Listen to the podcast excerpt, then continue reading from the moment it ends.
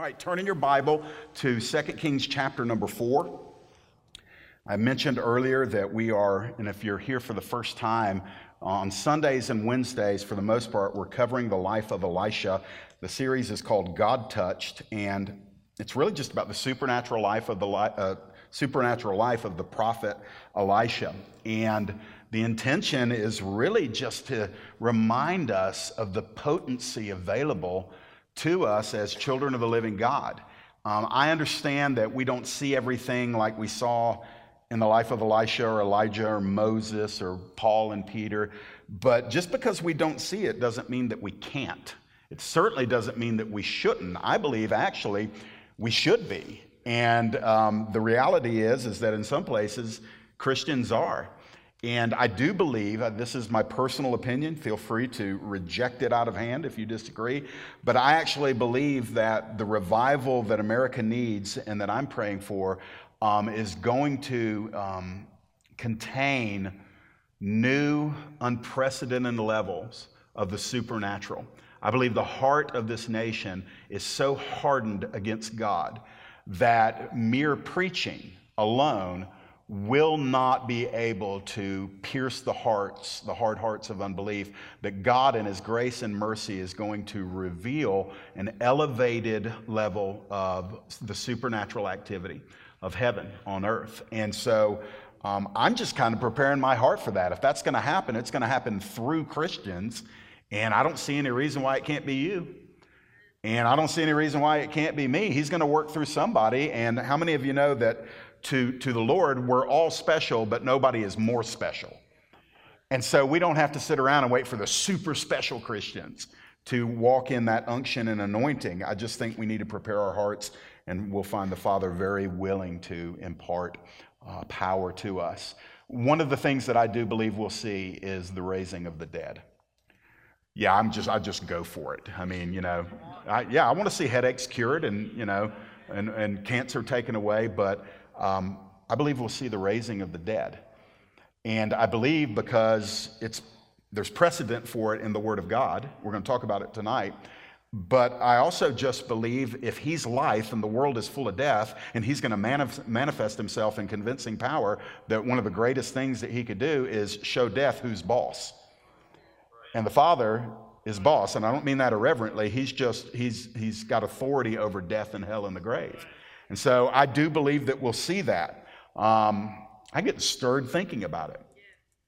It could be our kids or our grandkids' generation that sees it on a level that uh, no generation has seen in centuries. And so I, I, don't know where your heart is on this, but every time I'm preaching on the supernatural, I'm not just trying to inform you, I'm trying to whet your appetite. I'm, I'm, I'm trying to just kind of elevate your level of expectation for the work of the Lord in these areas and to counteract all of the skepticism and the doubt and the humanism and the, you know, the, the, this addiction in America and even in the church in America for us to have to explain and understand everything. And I would just say that to the degree that we can understand and explain it, to that same degree, um, it, it may not be the Lord. Because I, I, just don't think that we can understand fully God and His ways, but we can experience them even in the absence of full understanding. So let's look in the Word of God, 2 Kings chapter number 4. I'm just going to bring you a message called The Dead Are Raised. Real flashy title, The Dead Are Raised. And we're going back to where we left off last time into the family of the, the Shunammite woman.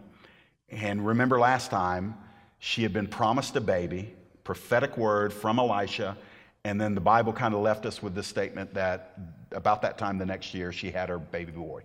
And so now some years have passed. We don't know exactly how many, probably somewhere between eight to 10 years. The little baby is now a little boy, and we pick up in verse number 18. 2 Kings 4:18, the Bible says, when the child had grown, he went out one day to his father among the reapers, and he said to his father, Oh, my head, my head. The father said to his servant, Carry him to his mother. And when he had lifted him and brought him to his mother, the child sat on her lap until noon, and then he died. And she went up and laid him on the bed of the man of God and shut the door behind him and went out. She called to her husband and said, Send me one of the servants and one of the donkeys that I may quickly go to the man of God and come back again. And he said, Why will you go to him today? It is neither new moon nor Sabbath. She said, All is well. Then she saddled the donkey and she said to her servant, Urge the animal on. Do not slacken the pace for me unless I tell you. So she set out and came to the man of God at Mount Car- Carmel. When the man of God saw her coming, he said to Gehazi, his servant, Look, there's the Shunammite. Run at once to meet her and say to her, Is all well with you? Is all well with your husband? Is all well with the child? And she answered, and this answer is to Gehazi, the servant, she answered, All is well. And when she came to the mountain, to the man of God, she caught hold of his feet, and Gehazi came to push her away. But the man of God said, Leave her alone. She is in bitter distress, and the Lord has hidden it from me and not told me. Then she said, Did I ask my Lord for a son? Did I not say, Do not deceive me? He said to Gehazi, Tie up your garment, take my staff in your hand, and go. If you meet anyone, do not greet him, and if anyone greets you, do not reply, and lay my staff on the face of the child. Then the mother of the child said, As the Lord lives, and as you yourself live, I will not leave you. So he arose and followed her. Gehazi went on ahead and laid the staff on the face of the child, but there was no sound or sign of life. Therefore he returned to meet him and told him, The child is not awakened. When Elisha came into the house, he saw the child lying dead on his bed. So he went in and shut the door behind the two of them and prayed to the Lord. Then he went up and lay on the child, putting his mouth on his mouth, his eyes on his eyes, and his hands on his hands. And he stretched, and as he stretched himself upon him, the flesh of the child became warm. Then he got up again and walked once back and forth in the house, and went up and stretched himself upon him. The child sneezed seven times, and the child opened his eyes.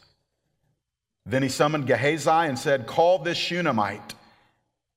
So he called her, and when she came to him, he said, Pick up your son. She came and fell at his feet, bowing to the ground.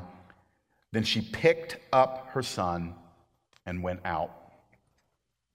I want you to enter into it this way with me. This is not a Bible story. This is a real woman with a real child living on a real farm, experiencing real heartbreak, running to a real individual who was a prophet of Yahweh and it was a real resurrection. It happened. It's a real family that looked up in the sky, saw clouds like you see clouds, felt the heat of the same sun that you feel the heat of, breathed in the atmosphere that you breathe in with a few less toxins in it, I'm sure, back then, but still breathed in. And, and we have this tendency when we read stories like this is, is, is they, they feel to us like a fable or a myth. And intellectually, we know that the Bible is true and it, and it happened, but we very rarely slow down enough, especially reading 19 verses, and, and say to ourselves, let's enter into this moment with this family and with this prophet and his servant. But when we will enter into it, it becomes more than an ancient theological or narrative. It becomes more than history. It becomes possibility.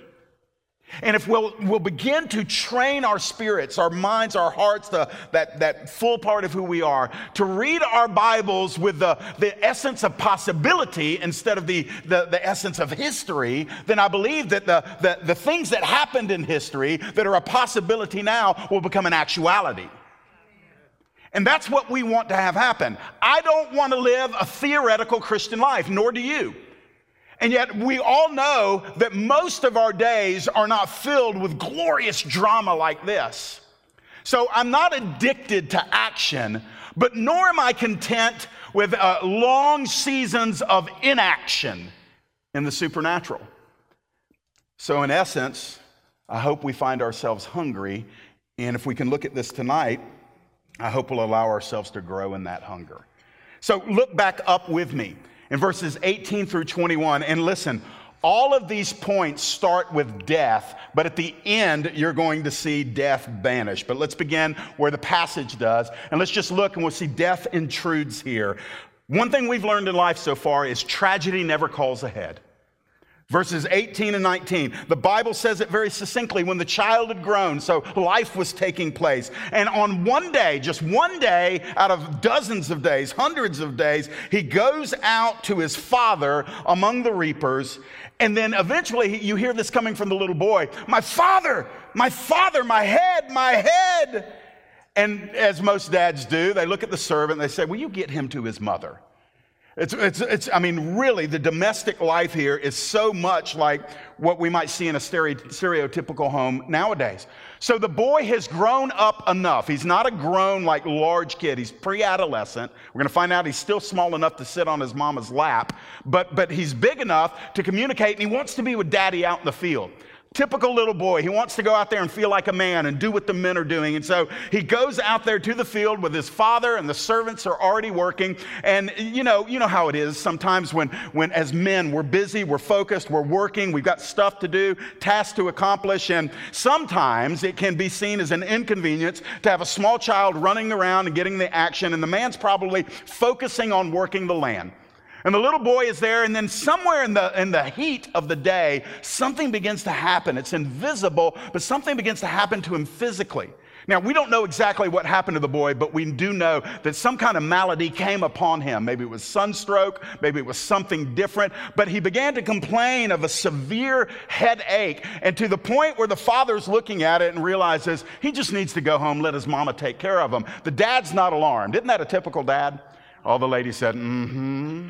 That's a typical dad. Dad thinks it's no big deal. Get, and he says to the servant, Go take him back, back in the house. Take him to his mama. And so the servant does, and then we, we go a little bit further into this tragedy that's unfolding. It never calls ahead. It can be that day and the next day, yesterday, any day, but sometimes you get into a season where one day something horrible happens, and it goes further. In verse number 20, we see that it never asks permission. Tragedy never asks permission. When the servant had lifted him and brought him to his mother, watch this. The child sat on her lap until noon, so it gives us the idea of a few hours. And the Bible is just so succinct with this, it just says he died. Whatever was going on that he was sensing with this profound headache was not imaginary the mom did what moms do. She nurtured him. That paints the picture of her sitting there, somewhat helpless, but being a good mom and just holding him close. He's, he's across her knees, he's in her lap. And then the Bible says nothing, nothing could, could, could rescue the boy. Death invaded, death intruded. And it's very clear the scripture says he died. His physical life stopped his heart, stopped beating, his blood stopped circulating, his brain stopped functioning and firing, and physically the boy experienced the fullness of death. Now, please remember he died in his mom's lap. And as a mom, she had waited for this child. This child was prophetically conceived. This child was from, from God to a woman who had no child. Elisha had prophesied, and for years, this mom had raised her only little boy, seen him grow up. He went out in the field that morning to be with his dad like a good little man. And when he came home, he was stricken, and then a few hours later, he was gone. And tragedy is not one to ask if it's okay if it pounces upon us. It's just a part of living under the sun, and it found her. Now, down in verse 21, I, this is when this woman starts to really impress me. Tragedy often leaves us desperate. Verse number 21 when then she went up and she lays the little boy on the bed of Elisha, the man of God and shut the door behind him and went out. Now, I'm going to tell you, it doesn't read it that um, detailed right there in verse 21, but Mama immediately leaps into a plan that, that incorporates her maternal instincts, her faith, her resolve. She's about to put on display some incredible strength in the midst of tragedy. And so she takes the little boy up to that room that they remember she had wanted to build a room for Elisha when he was traveling through, and he, he stayed there. And so I, I don't know, maybe this is uh, kind of conjecture, but she probably associated that room with the power of God. She, uh, the chances are, as Elisha had stayed there quite often over the years, that's the place where she heard him sing, the place where she heard him pray, the p- place where she knew that he would call out to God. She may have been a, a, an, an auditory witness to some of those prayers. And hearing him call out to God and knowing that power was up in that room, and, and she's desperate. And so somehow she gets the little boy up to the loft and she lays him down on that prophet's bed that she had provided for Elisha. And then she closes the door behind him. Now, watch this. These are, these are not ordinary moves for a person who's just lost, lost a child. I want to tell you right here that this is a woman that's saying, No, no. No, I'm not going to roll over. No, I'm not going to accept this. No, I'm not going to go down without a fight on that. That's my boy. And Elisha the prophet has twice the power of Elijah the prophet. And we all know that Elijah the prophet raised the child from the dead. And so all of this is going on in, in some form or fashion. So, yeah, death intrudes, but death is going to get evicted by the end of the story. So just stick with me. So, watch her here. We see death resisted in verses 22, 23, and 24. Let's just go there. Let's just take a few moments and focus on this woman of God. This passage mentions the man of God several times, but when I read her, her story, I'm like, that's a woman of God. That's a woman who's got both faith and fight, and she doesn't quit. Let's get a glimpse into her mind. Watch this. And I don't want to pick this guy apart too much, but he doesn't come across as a very engaging spiritual man. The Bible says that she called to her husband and said, Send me one of the servants and one of the donkeys that I may quickly go to the man of God and come back again. Okay, now let me tell you what she didn't do. She didn't tell her husband what had happened. It's very clear by the text. She did not scream. She did not panic. She did not freak out. She did not throw herself at the feet of her husband, but she immediately initiated a plan. She immediately went into action. And, and you just see her. She knows exactly what to do. She calls out to her husband, probably from wherever she was standing. She goes outside, calls out to him, Will you get me a servant and put a saddle on the donkey? I want to go see Elisha the man of God. Why? Because she understood that her son was going to need the power of heaven. She knew that there was nothing humanly that could be done. Nobody loved that boy more than her. Nobody would have, uh, uh, would have poured their life out for that boy more so than her. And so in this instance, we're going to see she didn't, she didn't run to her husband.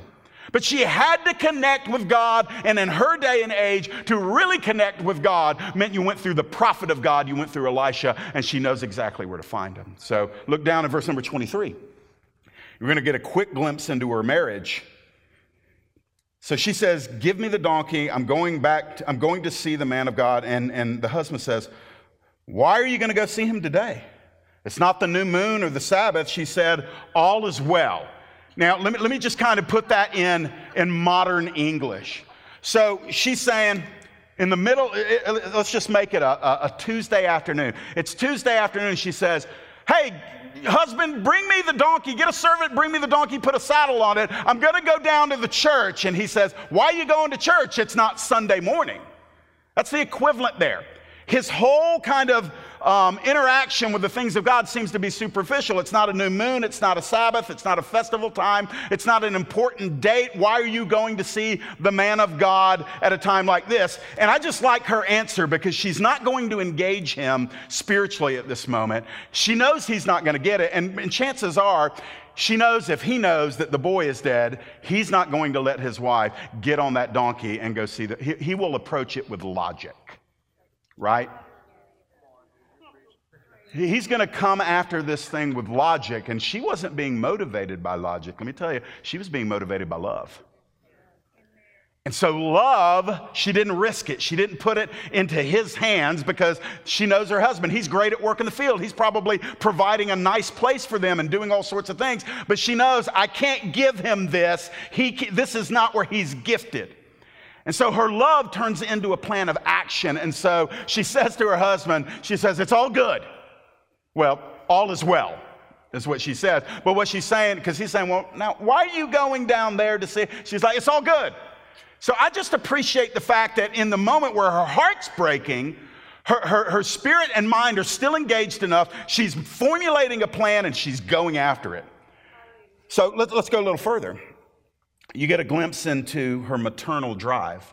So, a glimpse into her mind, a glimpse into her marriage, a glimpse into her maternal drive. She saddles the donkey and she says to the servant, and this is when you can sense the urgency in her spirit. She says, Urge the animal on. Don't slacken the pace for me unless I tell you. You know what she's saying? I, have never ridden on a donkey. I've been on a horse once and vowed I'd, I'd never do that again. Those are big, scary beasts. But I, am imagining that a horse is easier to ride than a donkey. So some form of saddle is placed on the donkey. And she tells the servant, I want you to move as quickly as you can. Don't worry about me. So, bouncing along the rugged terrain at a fast clip, she's on the back of this donkey. She's a woman on a mission. She said, I'll tell you if you need to slow down. And you just see that. Now, listen, it, she is operating 100% in mother mode. And listen, this is only theory for me. It'd be good for me to step down, let my wife step up right here, and she could talk to you, not, not based in theory, but in reality, about what it's like to go in mother mode. Uh, I'll, I'll put this in there. When Landon was four, the ants. When Landon was four years old, I was in, uh, on sabbatical in North Carolina. And we didn't know this about our son, but he has severe allergies, it did at that time, to insect bites. And he got bit two times, four, three times, something like that, by just some ants. And within a few moments, he came in, he's like, My head hurts, my head hurts. Very similar to this. A few moments after that, he began to bulge in his eyes and swell. My wife and her mom, mother mode, boom, boom, gets the boy in the truck, drives down to the doctor. The doctor is only about 10 minutes away. The doctor fills him up with an EpiPen kind of thing, and then he, he returns, he's breathing. And the doctor said this he said, 10 more minutes, and he would have been gone. 10 more minutes. But let me tell you something. She calls me up. She's everything's fine now. She calls me up. I'm in a room in North Carolina and, and she's recounting this thing. She's in full mother mode, and I'm like the dude in the field. I'm like, is everything okay? It's all good, right? Yeah. Let me get back to what I was doing. I didn't get it. I didn't get it. Ladies, cut your husbands and your, your brothers and your, and your fathers some slack. Honestly, God made you better at that stuff than us. We can try all day long and we're never going to feel it like you are. Most of us, anyway. I'm speaking generally here. But, but this lady not only felt it, but I love the fact that she owned her feelings. She didn't panic, she actually became stronger. She didn't fall down. She didn't quit. She knew if that boy was going to live again, it was on her to get to the man of God. So she tells the servant, put it in high gear. I'll tell you if you need to drop it down to lower gear. So death was resisted. She began to fight back at that which was coming against her family. We, we get down into verse 25. And we see death communicated. So this is where she intersects with Elisha, and she's got to tell him what's going on. So watch this. Now Elisha, the man of God, comes into the picture. Elisha's concern is seen down in verse number 25. So she set out, she came to the mount, man of God at Mount Carmel. I don't know how what the distance was. I didn't research that, but it couldn't have been a comfortable or a short ride. And the man of God saw her coming. He said to Gehazi, his servant, so he sees her at a distance. He says, Look, there's the Shunammite. And he says to his servant Gehazi, Run at once to meet her. And I want you to ask her three things Is she okay? Is her husband okay? Is her boy okay? Is it well with you? Is it well with your husband? Is it well with the child? So, one of the things I love about this is Elisha's story is not that long in Scripture. And, and probably the most prominent secondary figure in his story, besides Elijah at the beginning of the story, is this unnamed woman that there was a great and a holy love between them, a gratitude, appreciation. She set him up. He blessed her with the prophetic word and the baby coming. They had uh, engaged in this holy, uh, you know, monogamous relationship or whatever the word, platonic relationship. There, there, was, there was no, nothing unholy about it. There was gratitude and love. I believe she probably saw in the man of God some things she couldn't see in her husband. And, and God is so good to meet the needs of us when that we can't get from maybe the people closest to us, but God will send in somebody. And he did that for her. And so Elisha, it's reciprocal. Elisha sees her and he's like, Something is telling me that this is out of the ordinary. Gehazi, run down there, make sure everything's okay. So he, he's a mighty prophet of God. He operates in the power of God. He, he's done all sorts of miracles, and yet he still has a very wonderful human heart that he actually cares about this woman. And so he sends Gehazi out there. So watch this. This concern kind of opens up here in a moment, and we see Elisha's humbling. So down in verse 26, Gehazi gets to her and asks the questions, Are you, your husband, and your child all right? And she says the same thing she said to her husband. She says to the servant, It's all good all is well. And so the Bible says in verse 27 so then she comes to Elisha, and immediately she falls down at his feet. She caught hold of his feet. Now, Gehazi comes to get rid of her, get her out of the way. You don't touch the holy man of God, but watch this. The man of God says, Leave her alone. She's in bitter distress. The Lord has hidden it from me and he's not told me. And she said, here, here it comes. Did I not, did I ask my Lord for a son? The answer is no. She never asked for the son. And she said, Didn't I say, don't deceive me? Remember when the prophecy was given to her and, and it was word of knowledge, and, and he said, You're going to have a baby this time next year. And she said, Don't mess with me, don't deceive me. And of course, it came to pass. Now the child is laying back on the upstairs bedroom bed and he's deceased. And she's saying, what? She's in essence, she's saying, You can't allow this to happen. I told you not to mess with me. I told you not to deceive me. Now, let me give you a couple of things here that I think are noteworthy. First of all, this she did not disclose the matter to the servant because she knew he couldn't help her. She waited to talk to the man of God. Uh, if you can allow me to just kind of lay this over our lives. There are things that the servants of God can never do for you. There are times where your only hope, the only one you, you must get an audience with, is the Lord Himself. We, we, we are so prone to expecting many saviors, M I N I, many saviors, micro saviors. And when we go to people for so much, and, and, and oftentimes, when the Lord sets up difficulty in our life, it's, it's an invitation for us to press into Him. How often, as husbands, we want our wives to rescue us, or wives, our husbands, our children, our parents to rescue us. Sometimes it's a spiritual leader, a servant of the Lord. And just like Gehazi was a servant to Elisha, some oftentimes in the church there are true servants of the Lord, but there are situations that they cannot help you with. And it doesn't mean you've lost hope. It means that you need to view those things as when, when, your mentor can't help you, when your teacher can't help you, when pastors or prophets can't help you, when people can't help you. You need to recognize when the problem doesn't go away, it's an invitation of the Lord saying, My servants can't help you. I want you to press into me. And so that's what she did there. So she didn't even bother with Gehazi. You know, um, I don't know, do, do with this what you want. I don't know that it's wise or even the best thing for us to just kind of knee jerk immediately spill our problems out to other people when we haven't talked to the Lord about it. And it doesn't mean that we don't need to share each other's burdens. I'm not, I'm not saying that that's off limits. What I'm saying is, I think that our, our flesh tends to go horizontally with stuff before we go vertically.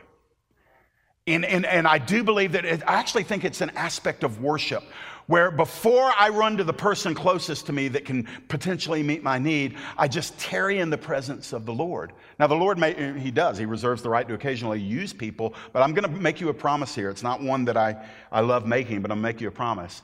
If you've committed your life to Jesus Christ, then the will of the Father is to make you like Jesus Christ. And the only way that that can happen is if in certain seasons in life, He gets you a completely alone. Remember how Jesus started his earthly ministry? Not with the crowds, with loneliness and solitude in the wilderness, tempted, tested, stretched, and tried by the enemy, without food, without pleasure, without anything on the external, with nobody to help him until the very end when the angels were ministering to him. I, I, just would say this before moving on. The other thing that's noteworthy about this is even this anointed man of God who had a God touched life, who gave words of knowledge and prophetic knowledge and showed supernatural power over nature. Remember, he cleansed the spring, he, he healed the stew. I mean, he just did stuff that we don't really have any grid for. But in this moment, look, at his humbling confession. He, knows something is wrong, and look, the prophet says, The Lord's not telling me what's going on. I'm so glad that's in my Bible. Uh, the gift of prophecy is so misunderstood because so many people think that if it's true and it's valid, that that means that that prophet ought to walk around and dispense words of knowledge to every situation, every time, and they just they take out the human factor just very quickly here. Prophetic gifting is like any other thing that God partners with humans in in the kingdom. You know, when we talk about healing, people are like, well, if it was of the Lord, people get healed every time. Okay, we're going to apply that to salvation? Well, well, if salvation is true, then everybody ought to get saved every time. And we understand that's not the way it works. And sometimes it's the same way with healing. Sometimes it's the way with prophetic words. That's why Paul said we prophesy in part. And so we, we can't put this demand on people for, I need a word of knowledge on demand, speak to my situation, and it better be of God. Right here, you've got a prophet that's clearly of God, and, and he's in a place that we haven't heard him confess before. He's like, God's not speaking to me right now.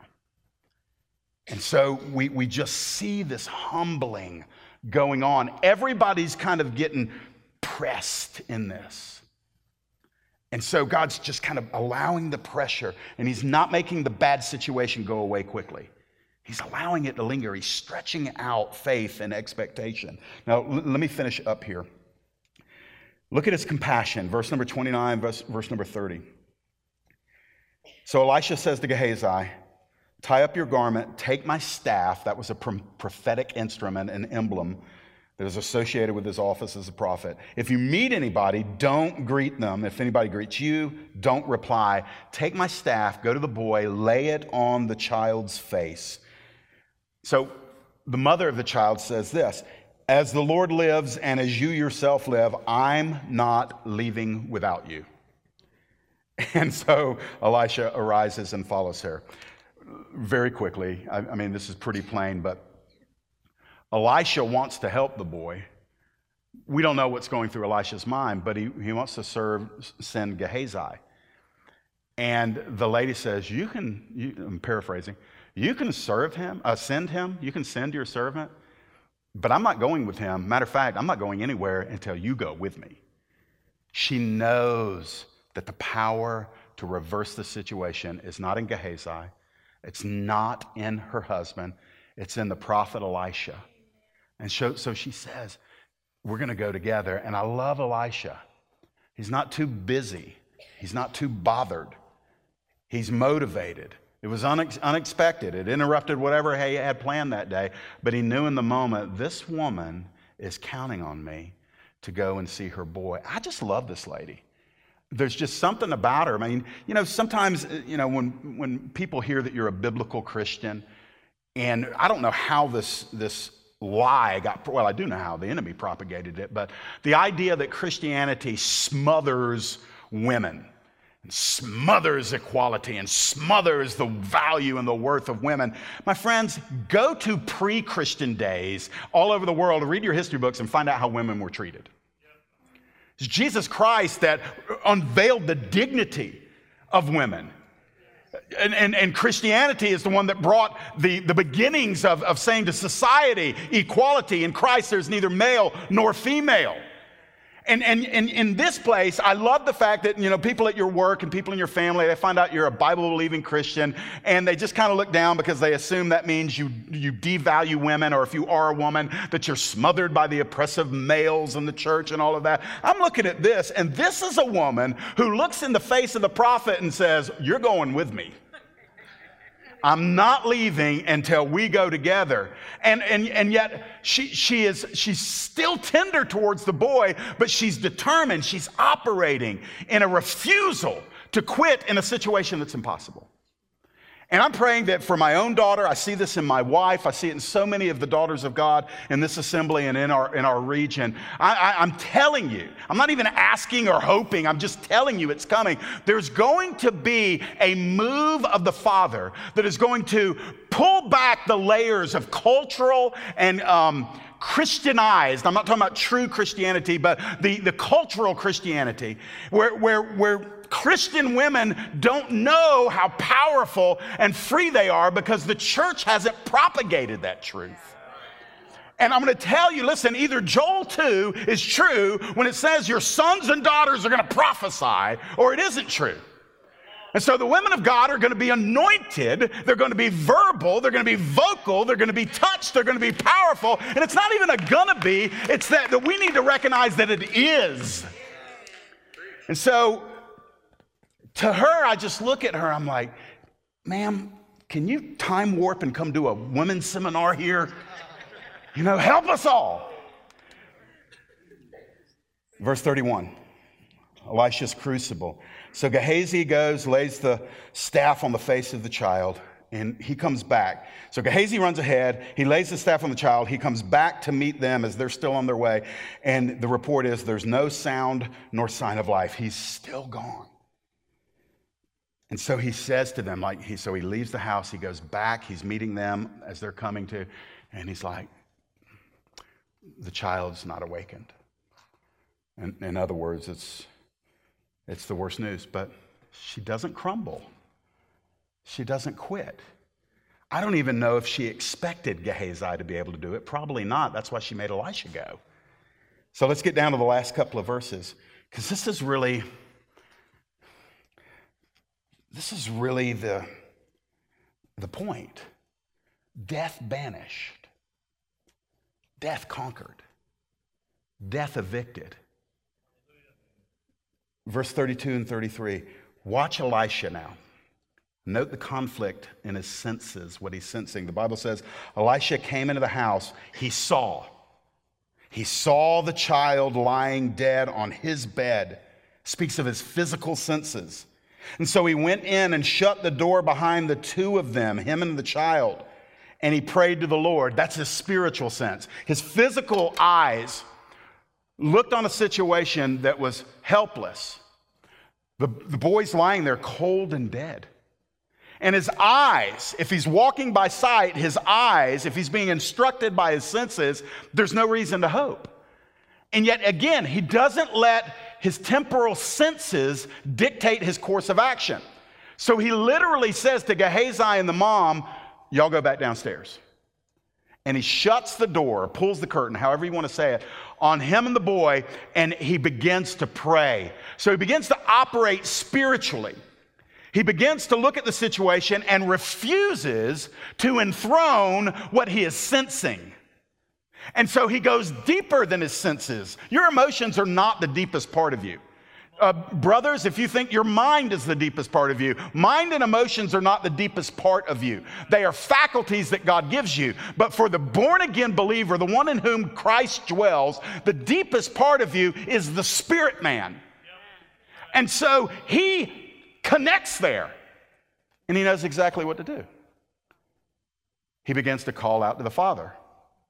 See, she went to Elisha because she knew Elisha would connect with the Father. It's a different dynamic back then than it is today, but the principles are still in play. And so Elisha begins to call out to God, begins to pray to the Lord. So, this conflict between what you sense, what you see, and you can apply this in any area of your life. Sometimes the facts are against you. You know, the doctor hands you something and in, our culture, you know, it's almost like the default what the doctor says, well, that's the end. If he tells you it's over, then a lot of people, including a lot of people in the church, they just, you know, let's start picking out coffins, we're done. In, in, in our senses, sometimes you, you look, and, and maybe not everybody in the room, but I'm gonna tell you, I've been there before. You look at the bills stacked on the table, you look at your checkbook, you know what you're going to give on Sunday, but you're thinking, if I give on Sunday, how can I pay this bill on Monday? And your senses are getting rocked. Sometimes it's with our children, and maybe you're going through a tough time with maybe even your adult children. And you're looking at what's happening, you see the evidence, and you're not seeing the Lord move, and you're not seeing fruit in their lives, and you're not seeing all the return on the investment you made in them in the kingdom. And you're saying, What is happening? And your senses start trying to dictate the, the reality that you're living in. So, what do we do? We start calling on the Lord like Elisha did. We engage our spirit and we say, you know what? My senses are flawed. My senses are weak. My, my senses vacillate. My emotions lie to me every day. I mean, when I'm in traffic, th- this one emotion that I have tells me that I'm a vicious tyrant, that I should destroy everybody I see. That's emotion, it's anger. And I know that's not who I am, but it's something I said. And so I have to either give vent to that or I have to say, Hallelujah, I'm saved, I'm forgiven. Amy, Amy helps me with this. Amy, Amy helps, she says, Well, maybe the Lord's preventing you from a disaster right down the road. And so he's made you late. So I, I don't know if I believe it, but I have used it. you know, I'm just like, okay, I'm going with that. The point being is this you, you've got to tap into something greater than the facts you see before you, the numbers that are surrounding you, or the emotions that are weighing you. You've got to say, No, Jesus, you're here in the midst of this. I want to hear you. So he does that. He, he calls out to the Lord. So verses 34 and 35. This is a little strange to us, but I want you to know there's nothing unholy about it. I call this the surrender and his stretching. So he went up and he laid on top of the boy. And he puts his mouth on the boy's mouth, his eyes on the boy's eyes, and his hands on his hands. And as he stretched himself upon the boy, the flesh of the child became warm. Then he got up again and he walked once back and forth. He's pacing a little bit. And he went up and he stretched himself upon him. And makes no sense. Don't try to explain it. Just read your Bible and say hallelujah. The child sneezed seven times. And the child opened his eyes. So, the only context for raising a child from the dead that we have in the Bible at this point is Elisha's predecessor, uh, predecessor Elijah. And there's no way that Elijah did not impart to Elisha the, the testimony of what it was like to raise the widow's son. Elijah had done that. But Elisha knows there's no formula for raising the dead. And so Elisha is up in this room, and somehow, we, we're not told how, he, he enters into this prophetic act where it's almost like he's trying to impart the full life within himself. And so, what does he do? He makes physical contact and he gets face, face on face with the boy and he stretches himself out over the boy's hands.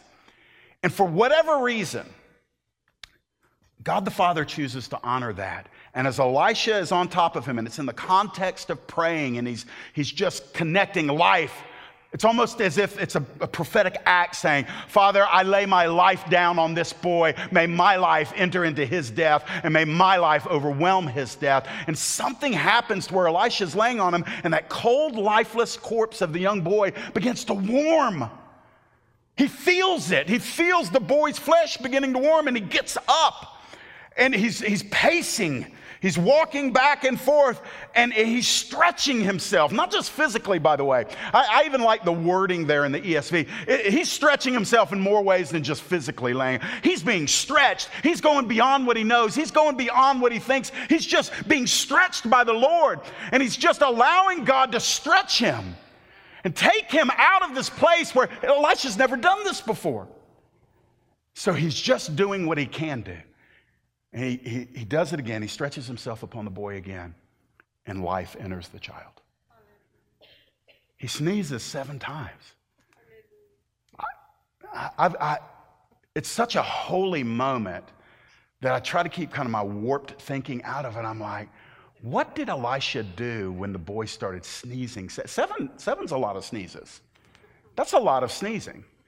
And, and, and the boy sneezes. So if it's me, I'm like, do it again do it again, man. Come on. Sneeze on, brother. Sneeze on. You know, because obviously he's alive.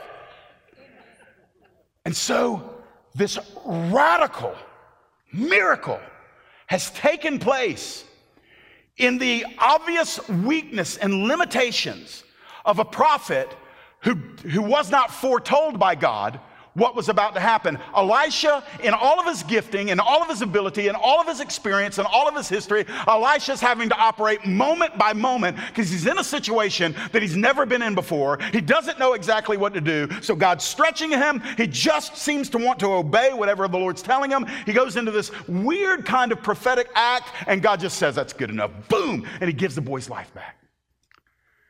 And so I'm, I'm thinking to myself, You know, mom's downstairs. Gehazi must be right outside the room. Matter of fact, let's just get there. Verse 36. And so we see the victory as death is banished. The victory came not through uber gifted people, but for people that were steadfast, patient, and humble and broken and, and just, just being faithful to what they thought they needed to do. So he summoned Gehazi. Gehazi, come up here. Gehazi gets there in the room. And Elisha says, Call her. Call the Shunammite. So Gehazi summons the woman, and the woman comes in, and I just love Elisha. I guarantee you it was a, just a tender moment, filled with joy unspeakable and full of glory. Pick up your son. All is well. All is really well, sister, it's all good now. And just, just look at it. so she comes and just expresses her gratitude in verse 37. She came to his feet and she bows to the ground. Notice she gave thanks first. She did. And she, then she picks up her son and went out. I don't have any way to apply this end of the story except with this, this plea do it again. Lord, do it again. Do it a lot. Do it again. And the beauty is this we're told it's going to happen. We know. Jesus said, I am the resurrection and life. He that believes in me shall never die. Though he were dead, yet shall he live. So we know that theologically and ultimately at the last resurrection, we understand that it's going to happen. Death loses, by the way, if you haven't read the back of the book lately. Death loses. For the believer, death loses. And so it is appointed unto us once to die. We did a funeral here of a dear, precious friend just last week. Kathy Friend was her name. And, and she was one of the godliest women I've ever known, just a joy to be around. And, and, and yet she is, she's gone. Her body is dead but she's alive. And, and we're going to live forever with her. Why? Because we, we have received the one who is life. And, and literally, there will be an element, I believe it is, um, I think it's Isaiah 14, that literally in the end, we're going to look on the devil, the enemy, hell, death, sin. The Bible says it's all personified in the enemy, and the Bible says at the end of age that we're going to narrowly look upon him and say, Is this the one that troubled the nations? Is that Isaiah 14, Ezekiel 28? It's one of those two passages. That literally we're going to look at the devil in the end and we're going to say, That was him? That was him? Now, my friends, the beauty of it is this um, the power that raises us physically from the dead is not something we get, it's something we have. And so I, I do know it's going to happen at the end of the age, but can I, I'm just going to be patently honest with you. I don't want to wait until the end of the age before I see the glory of God raise the dead. I want to see the dead in my lifetime raised. That means I'm going to have to go through the experience of seeing somebody die. That means if you want this, that means you're setting yourself up not to avoid the reality of death, but it's to find you in your life. It's to find people in your life. But what I'm saying is, and I have friends in Africa, and I know it's always in Africa, it's always overseas, but I, I have friends with testimonies. That, that literally they've been in areas and they've been with Christians, male and female, that literally have raised the dead. And so I don't want it to always be in Africa. I want it to happen in Africa. But Lord, in the name, I'm just going to close with a prayer. Lord, in the name of Jesus, for the hard hearted, humanistic, American mindset that defies your power and defies your glory and says that death is final and Jesus is a comma, Lord, I'm asking you in the name of your Son to reveal your glory and your dominion and your authority over death by in our lifetime, in this generation, through our hands, raise the dead before those that don't believe and show that your signature, written in blood, is on the document of authority of life and death, that you, Lord, give life to that which is dead. Do it for the glory of Jesus. Use us in our day for it, Lord. May we humble ourselves. May we walk in holiness. May we walk in uh, tarrying and waiting till we're endued with power from on high. May we not be flippant about it, but Lord, may we be motivated by compassion for people, love for people, like Elisha was. And ultimately, Father, let us be motivated because we want to see your glory throughout the whole earth. In Jesus' name, amen, amen, and amen.